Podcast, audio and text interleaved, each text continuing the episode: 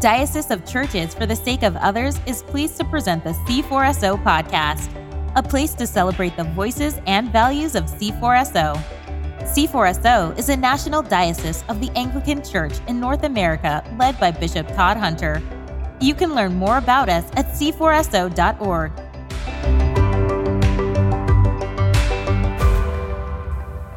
Hello, everyone. Welcome to the C4SO podcast. I'm your host, Ben Sternke, and I'm here again with Bishop Todd Hunter.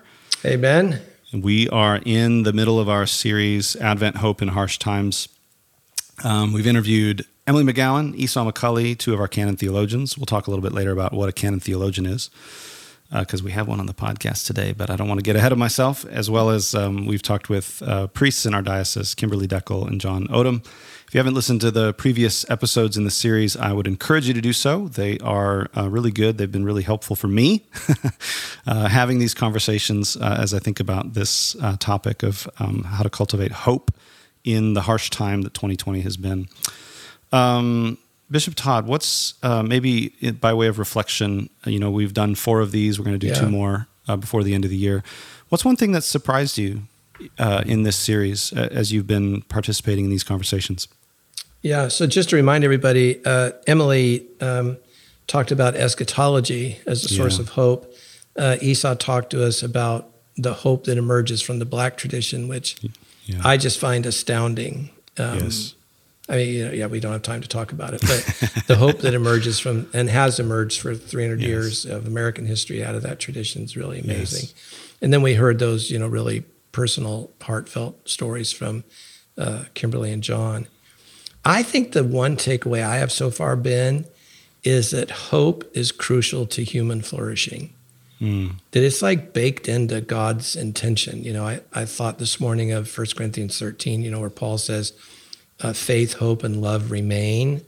Um, mm. We Dennis might know off the top of his head. I didn't have time to do the exegesis on this exactly what remain means, mm. or what Paul might have meant by remain in that context. But it feels as if Paul's saying, like these are things that just are, mm. and they're crucial to yeah. Christian spirituality. And hmm. you know, and then he, of course he goes on to say that love is yeah. preeminent. So I just think, yeah, that it's like sometimes hope feels sort of airy fairy or over spiritualized or something. But if you like think of what Esau said, no, it was a very concrete part of the black community flourishing yes. in horrible times. Yes. Or I thought this morning, what does hope mean to somebody who's just been put on hospice and told they have six weeks to live? Mm-hmm. It now is hope just airy fairy? or yeah, just you know have some nice feelings yeah know, or mm-hmm. yeah, yeah or does it connect strongly to that pauline eschatology that emily was talking to us about mm-hmm.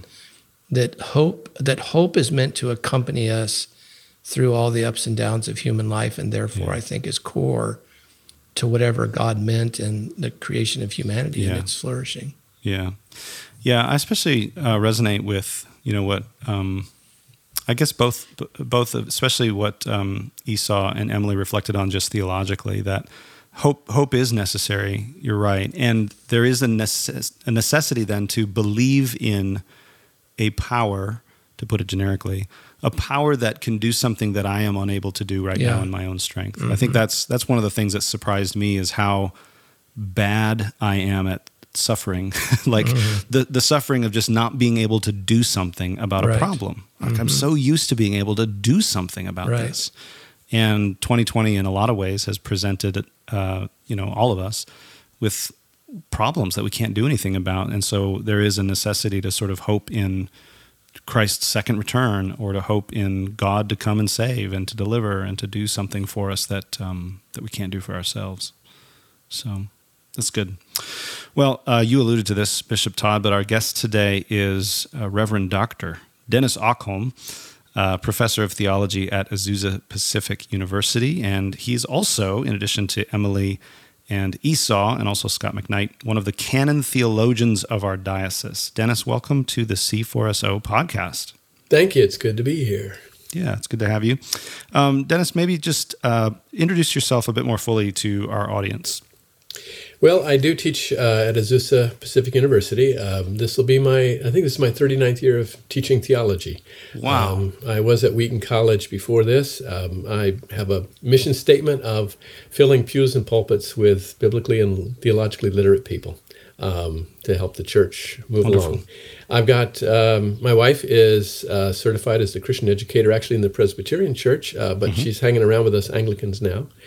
Um, I got a couple of kids. One's in uh, one is in uh, Chicago, uh, getting a nursing degree and working with COVID patients right now too. And the other is. Um, a daughter married to an Anglican priest in Toronto, um, and they have our two granddaughters um, who are all going to visit us um, in next week. So we're really Oh, excited wonderful. about that. Yeah. Wonderful. I'm glad you're able to do that. That's wonderful.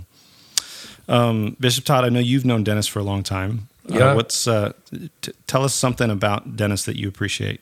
Uh, Is it going on 10 years, Dennis, now that we've known It each is, other? yeah. I think at least, yeah, yeah. Yeah. Well, um, I was there toward the beginning of your founding of Holy Trinity in Costa Yeah, Mesa. and and uh, and of course I wouldn't have known Dennis personally at the time, but I think my first awareness of him was I know you've participated in some of those Four Views books uh, on this or that, and Yeah. I think that might have been the first time I saw your name, Four Views on Hell or something. I don't remember Yeah. which one it was, but It was, um, salvation in a yeah, yeah it was- something like yeah, that, yeah. Universalism to Well, the, okay, so Ben, here's the reputation that Dennis has in Southern California. I have to say two things.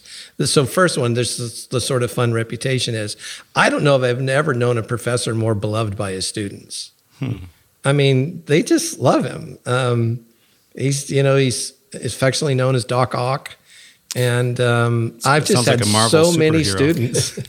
I've had so many students from Fuller or APU just they just go on and on. And, and dennis and trevecca love to host students at their home. And so he's kind of he's kind of legendary relationally which is a great a great thing to have. That's a good reputation to have. and the second thing is he's obviously got a fine mind. Um, and uh, what i like about dennis is a kind of a fearless and creative mind. Um, and is you know he owns his own thoughts and owns his own life. And um, uh, in a really good way you know that it you, like you don't get the you never get the impression from dennis that he's just regurgitating stuff that he's read. But kind of a fearless um, application as he said to um, uh, human life in these ages. So i've always appreciated that about dennis that you, you could ask him something and be be certain about getting a not just a regurgitated answer, but a, a, a thoughtful answer. Well, that's great. That sets us up well. I'm looking forward to hearing um, what he has to say today about uh, Advent, hope in harsh times. Um, r- right before we get to that, though, Dennis, could you tell us? I don't know if we've ever talked about this on the podcast, but what is a canon theologian? Where does that word come from? Canon. You know, are we talking about things that go boom? It means he keeps me out of trouble. and then what is? Yeah. What is? What? How do you see that job in the diocese? What do you, What do you do? Yeah. um, in the diocese? Well, it's it's kind of an assistant uh, to the to the bishop. Um, Okay. But um, it's it's kind of cool when Todd is thinking through something. Um, uh, he wants to uh, quiz some of us, uh, get some feedback, uh, test some of his ideas on us. Um, who have studied theology and biblical studies and that kind of thing. Not that he hasn't, but just to get some other um, Yeah. points of view that will help him think theologically through some issues. Um, and, and sometimes um, maybe it's something that I've studied that um, uh, Bishop Todd hasn't always, um, Right. you know, investigated, and Yeah, so we can yeah. be a help to the bishop in that way. So, well, that's wonderful. yeah, yeah. Well, good. Um, I'm grateful. and they for also, that Ben, just to say, they also help in the ordination process of yes, um, helping us helping us assess the theological capability of Yes. our um, people in the ordination pipeline. Yes, yes. I was. So I was those are the two main things. Yeah, great. I was saying before we uh, hit record uh, that Dennis, I think you may have uh, uh, commented on or graded as isn't an official thing that happens, but um, one of my papers in the ordination process. So I think I remember your name. So hopefully uh, in a good you. way. yeah, yeah. Well, I, I I passed the paper. There were no problems, and so um, I did appreciate you at that point. So, um, all right. Well, let's get into this. Um, As you think about our theme, you know, our theme is um, Advent, hope in harsh times. Where does your mind go, um, Dennis? What? Um, how do we learn to practice hope in times like 2020? What, what do you want to say about this? Yeah, great question. And I, have been working on a book uh, on patience. I've been working on this for mm. several years. Mm. Um, it all started because um, one Advent season, I was reading Tertullian's treatise on patience. Tertullian from the second century, early church, you know, second century, yeah. and um, and he said that God is so patient. He waited in the womb of Mary for nine months. Oh. Mm. Uh, I thought that's that's an amazing thought. Um, and then I think about Mary's patience, uh, how patient she must have been, uh, mm. finding out from the moment of conception, um, which uh, you know, would have been astounding, you know, to, to say, okay, uh, God, um, I'm not sure what this is all about, but let's, here we go. Um, and, and, to wait those nine months um, with, with God in her womb, which, by the way, is a mystery, and I don't right. get it, but um, yeah. I believe it.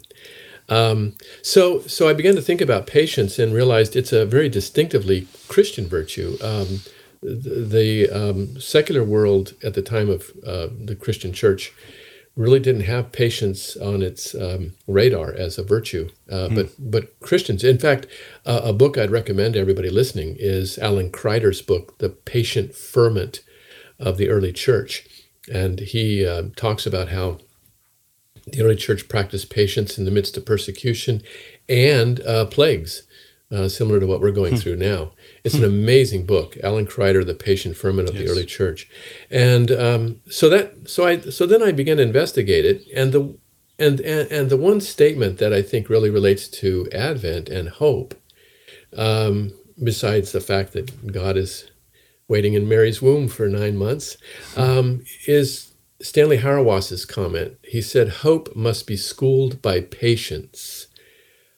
Uh, if mm. it's not, it can become triumphalism mm. or cynicism. Mm. And I think by triumphalism, he meant if if we aren't patient in the midst of hope, we might try to coerce things. We might try to force things. Um, and then by cynicism, um, there are people who've given up. Um, yeah. If if if they don't have patience in the midst of hope, um, they they'll be resigned and they'll just be passive. Hmm. And by the way, we can talk about this, but patience really isn't passivity; it's active. Um, we yeah. can talk about that. Yeah. Yeah. So that's where I'm see, seeing, uh, thinking about things this Advent season. And what about just follow up on that, Dennis? What about hope? Like, help our listeners think about how hope is also has an active component to it. Yeah, exactly. Um, I mean, uh, if if you put patience in the context of eschatology, in other words, waiting for that second advent, um, then uh, then our hope is uh, is is living into that um, second advent. Um, but we have to wait patiently for it. I mean, I'm resonating with Israel, you know, uh, because in Advent season we think about the Old Testament uh, waiting um, for the Messiah, and uh, you think about those psalms like Psalm 40. How long, O Lord? How long? How long? And I think that that's where we're at. How long, O Lord? And so, as one person, I think it was Henri Nouwen who said, um, so what we've got along the way are um, uh, little hopes. mm. We have little hopes that are fulfilled. I mean, we, we, we see miraculous interventions of God um, in the midst of this that keep us going. Um, so, so I think in that sense, patience and hope work together um, back and forth. Um, I, I, hope for something, but that encourages me to be patient further for the bigger um, hope. You know, yeah, it, it kind of goes like that. Yeah, I appreciate your comment about active versus passive because I think I think that's where my mind went. Is um, that the you talk about the virtue of patience, and you talk about how our hope has to be schooled by patience. I'm still thinking about that as well. Um, otherwise, it, it devolves right into this mm-hmm. triumphalism or this cynicism, which I think those are really um, those are really uh, tempting categories, right? To sort of force the thing that we're hoping for, it force it to happen.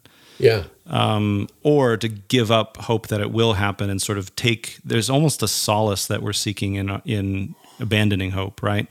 Uh, because it's um, what am I thinking of here? It's painful, mm. it feels painful to sort of hold on to hope um, without devolving into triumphalism.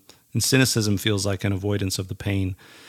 Um, so I guess what I'm wondering is um, how how is then patience? I think we think of patience and waiting as the same thing. Yes. And yes. waiting, it does feel passive. It does feel mm-hmm. like I'm just I'm waiting for something else to happen. But what what is active about it, or how is it not just passivity?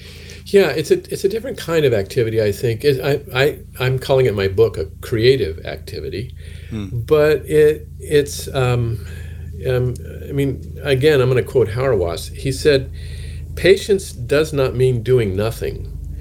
Rather, mm. patience is sticking to what you are doing because you believe that it is worthy and worthwhile. Um, hmm. In other words, it's related to some biblical words. Um, one of my favorites, hupomone. I just mm. love that word because it kind of has a, you know, hang in there sound to it, hupomone. Uh, and then makrothumia, uh, which is kind of a, a, widening capacity of your heart. Uh, because in while we wait, uh, we widen our capacity to even embrace the suffering that you mentioned. Yeah. Um, and by the way, this waiting or this patience um, is cruciform. Um, I uh, mean, uh, one of our, uh, I mean, our ultimate um, uh, model for this, of course, is Jesus Christ. Um, and hmm. and so this this waiting is is it's living in the present moment. Um, but that's not doing nothing. That's sticking to it um, in, in a way that um, um, is hopeful, mm. but being present to the moment too. I mean, being present to the moment. Uh, one of my friends, Robert Roberts, um, I affectionately call Bob Squared. Um, As you spent, should. Sorry, I meant to say something earlier about uh, Dennis's quirky sense of humor. That's my third thing. there it is. It's, it's, becoming obvious as the conversation uh, We need a lot of on. humor these days. yeah. Um, yeah, we need to helps. do a whole podcast of, of uh, sanctified jokes. But anyway, um, but Bob idea. Bob wrote. Uh, Bob's Bob has spent his uh, career as a, philo- a, Christian philosopher uh, investigating the emotions. And hmm. uh, early on, he wrote a book uh, on on some of these emotions, and one was uh, he was dealing with patience, and he talked about his uh, son when he was a little boy. Um, uh, he, uh, he, he, had to go vote uh, for one of the elections. Um, and his when his son was a little boy, his son was going to go with him to vote. And he knew the Bob knew the poll was going to be closing soon. But when his little boy came out of the house to join him to get in the car, it was raining and he wanted to slosh around in the puddles along the way. Hmm. And Bob realized um, I need to be patient now. I need to be in this present moment with him. Hmm. And you can see that that's not passivity. That that requires hmm. a kind of acti- a creative activity to to stick to that moment, to be present in that moment, um, and and wait. And again, uh, I think Mary becomes a, a, model for us in that respect. You know, hmm. I mean, um, her waiting was a creative waiting. She goes to um, Elizabeth, you know, and and and needs um, needs affirmation. And by the way, I think this hope that we've been talking about, which involves this patience, requires community. Um, mm-hmm. We need to uh, have others who allow ourselves the space to hope, uh, to have this uh, patient hopefulness. Hmm. Um, and so yeah, so I think I think it's, you said I uh, think of a, um, a I'm not a hunter, but a hunter in a duck blind waiting in mm. the cold. That's yeah. kind of a creative waiting. Uh, it's not passivity because the person is uh, being very yeah. present in the moment. Yeah, you yeah. can't just be looking at your phone. Right. You know, exactly. Like you'll miss it. You'll miss the deer. Or, exactly. You know, yeah. So, so there's um, yeah. Um, so so as um, you know, I think impatient people are always expecting uh, the real thing to happen somewhere else. Um, you know, um, it's kind of what I call the grass is greener over the fence uh, mm-hmm. mentality. Mm-hmm. And now, what what can I do in the present moment that um, yeah. that sustains me? Yeah.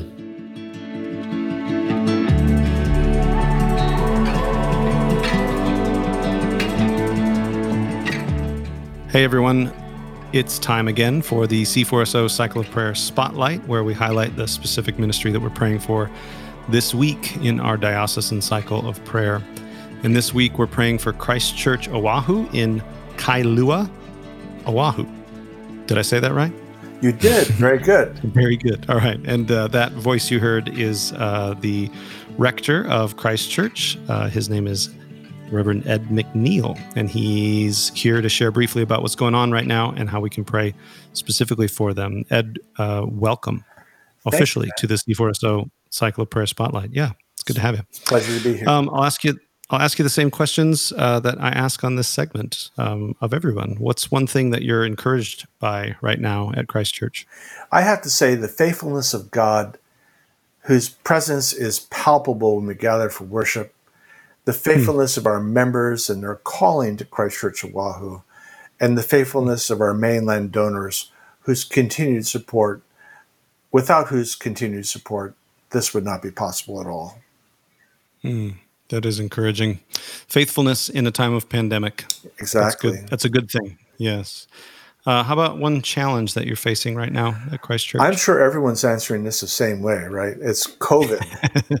it's it's very similar, yes. Yeah, across the board. We had slow but steady growth um, through the first year of our gathering, and when COVID hit, we hit a wall uh, mm. shortly after we locked down.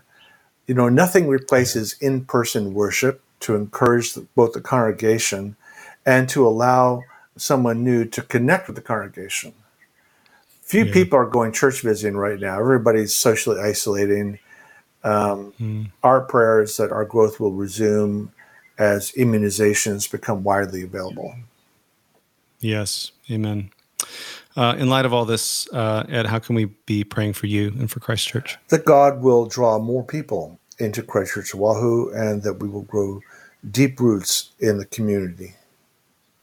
Mm. Amen. Well, thanks for joining us, Ed. It's my pleasure, Ben. It's good to have yeah. you. Yeah. Uh, friends, if you want to find out more about Christ Church Oahu or contribute to their work, uh, he spoke of mainland donors. Maybe that's you. Uh, you can check out the link in the show notes.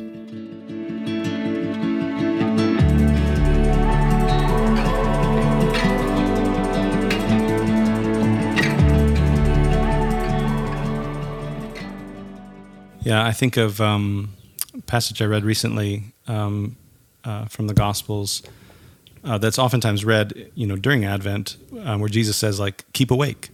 Like, mm-hmm. uh, blessed is the worker, the servant who, like, is just doing their chores when the master comes, you know. Um, and I, um, every Advent, when I've preached that text, um, I've always preached it in that way to just say, like, um, you know, even in extraordinary times, there is a, a sense in which, like, we're just to do our chores, like, mm-hmm. say your prayers, like, love each other, like, do the things that you know to do, uh, even in the midst of these things. And I, I, think that's some of what Kreider says too in the patient uh, ferment of the church, that these Christians were just getting going about their Christian business um, in the midst of, um, you know, all the persecution and the plagues and everything else that was happening. They were just going about their quiet Christian business, patiently uh, assuming that God was at work and waiting for Him to act finally, um, refusing to act in a coercive way or to try to force the issue, um, but also refusing to give up hope and kind of submit to cynicism. Yeah, there's two things you said, Ben, that remind me um, for, of some further comments here. That, that one is an, another word uh, is abide. I mean, mm. um, your your first comments there reminded me of that when uh, we're told to abide, and yeah. I think that's that's a waiting, that's a patient, hopeful uh, hopefulness. Um, yeah, so I think that's important. Um, and uh, and then yeah, uh, it was uh, it was a witness to the world what the early church did as yeah. they patiently endured um, the persecutions and the and the plagues and, and all that was going on. Uh, it wasn't escapist by any means. Um, and and and uh, what I was saying about little hopes, we do see provisional manifestations, uh, kind of an, anticipatory realizations of God's uh, peace and justice that's coming, and the kingdom comes in its fullness. And we see we see that right now during uh, this Advent season with COVID. Um, we see little glimmers of that, don't we? We see mm. people helping other people, going out of their way. Um, Um, even the even the ninety year old woman who received the first uh, vac- vaccination, you know, in England Yeah. yesterday was, you know, that just. Uh, I was talking to a former student of mine, former Fuller student of mine, uh, who's living in London right now yesterday, and and uh, she said, "Wasn't that delightful?" And it's kind of giving her hope. Um, uh, she's over there in the UK and um, saying, you know, well, yeah, this is this is on the way. So um, those little things, but then the, but then they, it, I think this is important. It has to become habitual for us. It has to become a disposition. Um, I mentioned Hauerwas. Stanley Hauerwas is one of my uh, favorites, um, and he co-wrote a, a book with a guy named uh, Pinches on um, on the virtues. And in one of the essays, it's about uh, connecting patients with patients in the hospital. And he and he makes this comment that um, if we have not um, developed the um, the virtue of patience, cultivated it, it will be too late when we do become patients. um, and so that's something that we Christians need to be cultivating, and I think there are little ways to do that. One of which is to um, to have models for us. As I mentioned, it's cruciform Jesus, but there are other models. Uh, one of the ones I'm using in my book is the Montgomery uh, bus boycott. When you read the story of that uh, boycott, it's incredible. You talk about creative activity in patience. Um, they formed, um, uh, you know, um, uh, uh, they've, they've, they they formed uh, car, um, you know, um, transportation for people that weren't taking the bus. Yes, that's Oh, right. See, yeah. Uh, carpooling. There Um, yeah. They they walked. Uh, they it was it was incredible, um, and that it required a lot of suffering because um, oftentimes it was cold or rainy, uh, but they hung in there for a year. It was amazing, um, and that that that was an incredible testimony to me of patience in the midst of suffering, um, with of course hope, hope that the law would change, and it did. Yeah. They got the law to change. Um, uh, they got the court uh, to come to their side. Um, so um, I, I, I think I, I think we're in a season where we need to be looking for these little glimmers of Yeah. Patient hopefulness, hopeful patience, and um, have some people model it for us. Yeah. I meant to say this, uh, Ben, an episode or two ago. I forget what. And I thought, I don't know, because I, I don't like name dropping, but it feels like worth doing. So this was maybe six weeks ago or something. I lose track of time. But right in the middle of the three pronged angst of pandemic, election, race issues. And I had to call um, Richard Foster for something that was, you know, a substantive, not particularly fun conversation about those sorts of things. And Richard lives uh, in, I don't know if it's fair to say the forest, but he lives in the Front Range. Uh, I forget exactly where, somewhere around Denver. But his office has, you know, like a whole wall is just windows, you know, looking out into the forest. And I called Richard, "Hey, Richard, how you doing?" And his answer was, "Well, out my window, the trees are still obeying God, mm-hmm. and the squirrels are still doing their squirrel thing." And it was just this remarkable statement of what I hear Dennis talking about. This mm. everything around us was swirling with controversy, and that's what we were going to talk about. Mm. But he sees the trees obeying God, and it's a mm. source of hope. And he sees the squirrels doing their thing. And I just, it's just so, so mind blowing to me. So I say that, Dennis, to say this. So put on your sort of, you're also a pastor, have been a pastor for a long time. So putting on your sort of pastoral theology hat, like how would you encourage somebody who finds themselves, if they're honest, just losing hope? Hmm. They just, and sometimes, as you know, part and parcel with that is a, a kind of doubting God, doubting the presence of God or the goodness of God. Like, what would you say to somebody who's just, if they're honest, or just having a really hard time hanging on to hope? Yeah, yeah. And, and Todd, I, I want to affirm what um, you were saying about Richard Foster's comment too, because um, this does require uh, faith in God's providence, um, which which is hard to have at times Yeah. like this. Um, Um, but but but patience is God's very being. Um, Yeah. I mean, think about God being patient with Right. us. Um, God um, is is relentless in God's patience with us. Um, but yeah, I think um, people who are uh, losing hope in in this situation, um, a- again, I think that they need to see little little hopes um, uh, in other people, but um, um, but it does. Uh, one person, uh, he's a. I, by the way, I hang around Benedictine monks. I've been doing that for about thirty years, and and and writing on them. But um, a, a monk who was a Wheaton classmate of mine years ago. Uh, he's an actually an Episcopal monk, Saint John of the Cross in Massachusetts, and he wrote uh, a little piece about the fact that um, we're embodied creatures, um, and and that we just have to realize that we're not in control. Um, We're not in control. Um, we we're embodied creatures who um, uh, who have to accept the fact that I'm in a body. Yeah. So I think those I think those who have given given up and sometimes um, I mean I every situation is different, but I think that um, there comes a point when one has to just kind of um, uh, give in to to the fact that you know I, I'm not in control.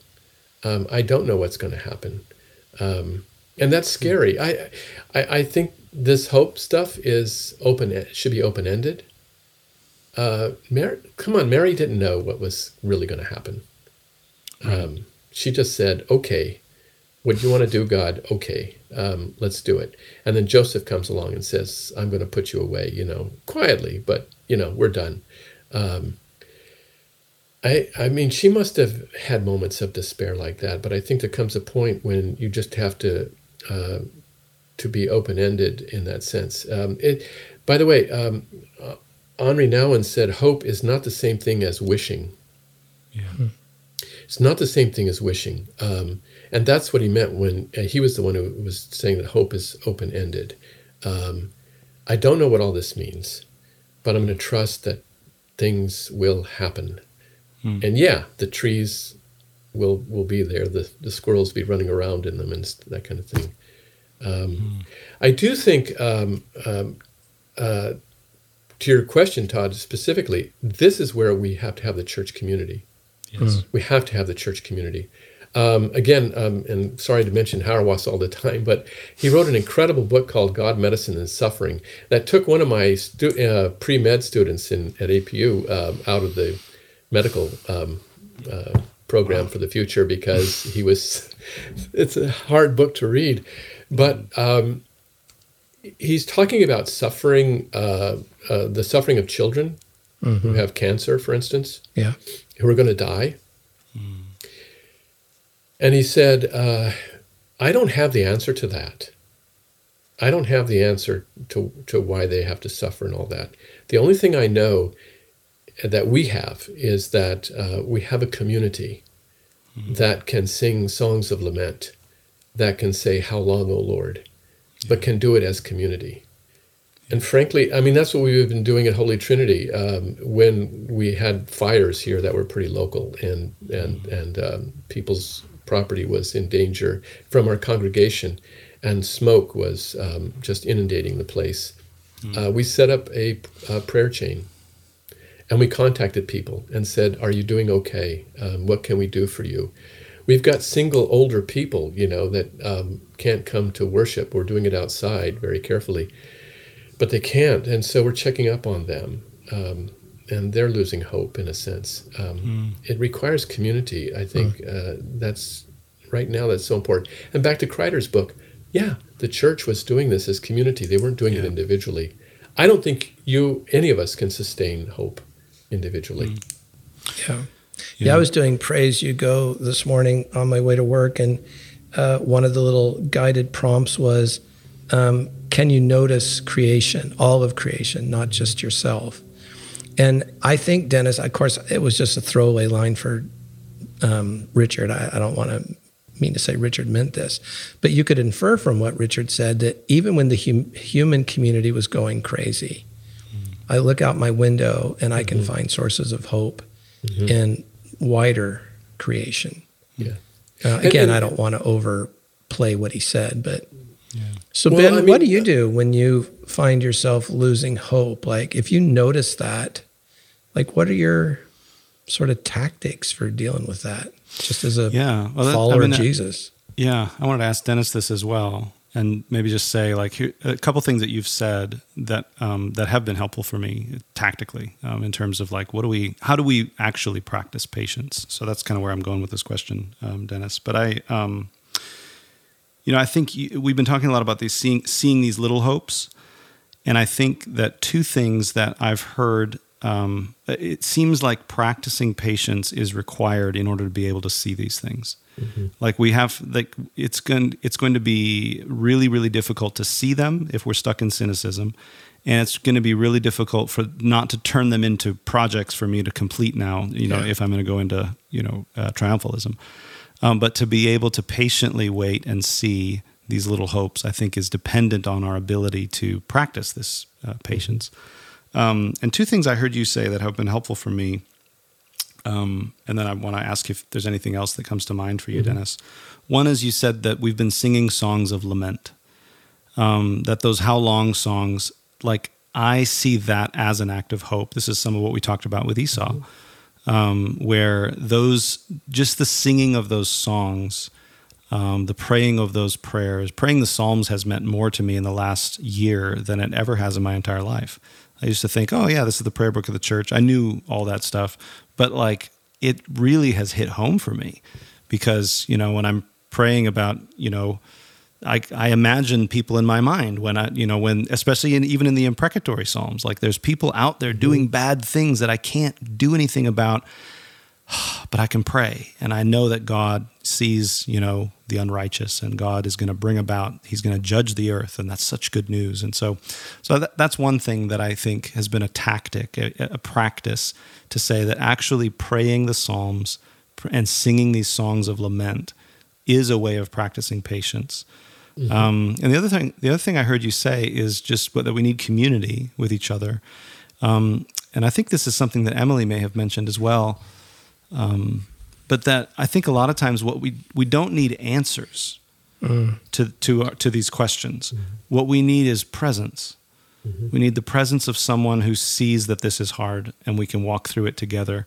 And our demand for an answer for how could God let this happen or why isn't God doing the thing that I expected Him to do, um, those things tend to fade into the background if we can be present with each other in love and sort of experience uh, the presence of God together as community. Yeah. So those have been two things that have been to answer your question, Bishop Todd. Two things yeah, that have been helpful for me. Thank you. Yeah. Presence and actually singing those psalms of lament. Dennis, I'll kick it back to you. Anything else come to mind? How yeah, can a couple people practically do this? A couple things. And by the way, um, I opened the blinds this morning and we had a beautiful sunrise. And this has happened to me before. And I automatically go to um, When Morning Gilds the Skies, My Heart Awakening Cries, that old hymn. Yeah. May Jesus Christ be praised. So um, that leads me to say, I think a great practice. Uh, we've said this to our son, who sometimes has a, you know, uh, am I going to make it through this RN program that he's in mm. to be a nurse? Um, can you just uh, at the end uh, at night uh, before you go to bed, um, just think of three things that you're thankful for today? Um, mm-hmm. That sounds like such a simple um, thing, a throwaway thing almost, but not really. I mean, yeah. Uh, I think all of us can think of, yeah, I'm thankful for that little thing, this little thing, um, and and that that is similar, I think, to opening the blinds and seeing a sunrise and saying, Thank you, God. Um, yes. um, my heart awakening cries. Um, and I, um, again, thinking of, of, of, the suffering but hopeful patience of other people, like I mentioned, the bus boycott. There are others. Nelson Mandela comes to mind. People like that, just to read their biographies, to study them, or just to think about yeah. those people.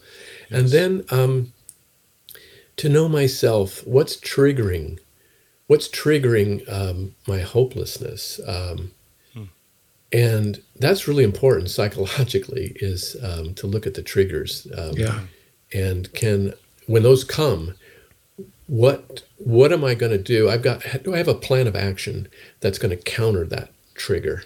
Yeah. Um, that's such a, an, an important thing. Um, and by the way, I want to affirm what you said about the imprecatory Psalms. I wrote a book called Monk Habits for Everyday People, and in there I have a story of a monk who said, "Did it bother you this morning when we said the, um, you know, dashed their children's heads on the rocks, uh, chanted that?" Yeah. And I said, "Yeah, it did, brother Gene." And he said, "Did me too." And then I think of everybody in the world today who feels that way, and I pray for them. Yes. Hmm. And um, so there's another practice. Uh, can I get out of myself and pray for? You know, I was in uh, when I was in high school. I, I fractured my pelvis in uh, Mount Shasta going down an inner tube, and I was in the hospital in Redding, and um, and I, had a um, you know roommate and who was I don't know what his problem was, but but I was laying there thinking um, I don't have it uh, as bad as some other people. I mean, I had a pint of blood in my back, you know, and I couldn't move. And but I, there's somebody who's got it worse than me. And then the thought occurred to me: there's one person in the world who is worse than anybody else. they have it worse off right now. Yeah. So it's it's not That's as funny. bad for me, you yeah, know. Um, and uh, it's a crazy thought, but yeah. but in the sense that um, you know. Um, it's part of that community thing in a sense, but I'm thinking there are the people who have it uh, worse. And yeah. so thank you, God, for your providence in my case. Yeah. Um, yeah. Yeah. Yeah. That's really helpful. Just practices, I think, that, that take us out of the mindset of uh, why, like the why questions. Why aren't you doing this, God? And practices that take us into the curiosity question of, I wonder what God is doing. I wonder yeah. could, what could, is Could I add to that? That's yes. the difference between Zechariah and Mary.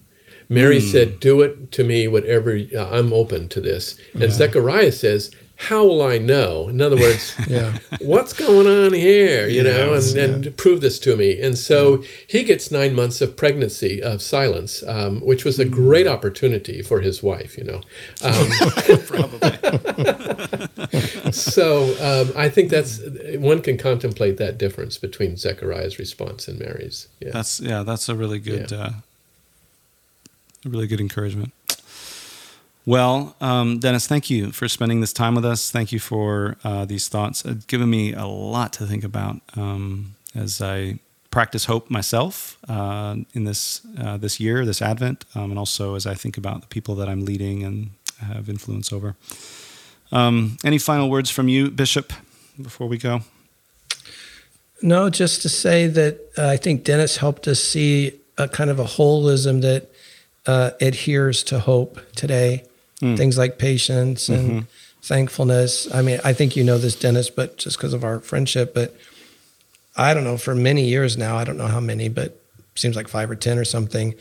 Not every night, of course, I'm not perfect, but most nights practicing examen, mm. Ignatian examen. And so last night I sat in my chair and I get my phone out and I literally I go through my day, all the various appointments or whatever I'm doing, and do what you say. I just give thanks to God for where I noticed his consolation.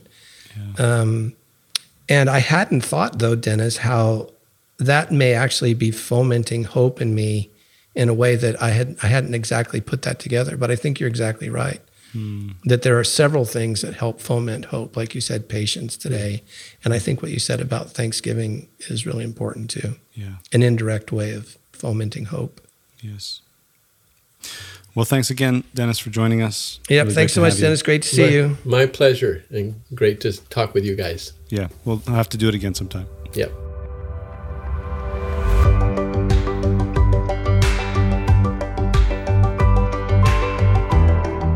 Thanks again for listening to this episode of the C4SO podcast. We hope you enjoyed our conversation. Email us your thoughts and suggestions at connect at c4so.org.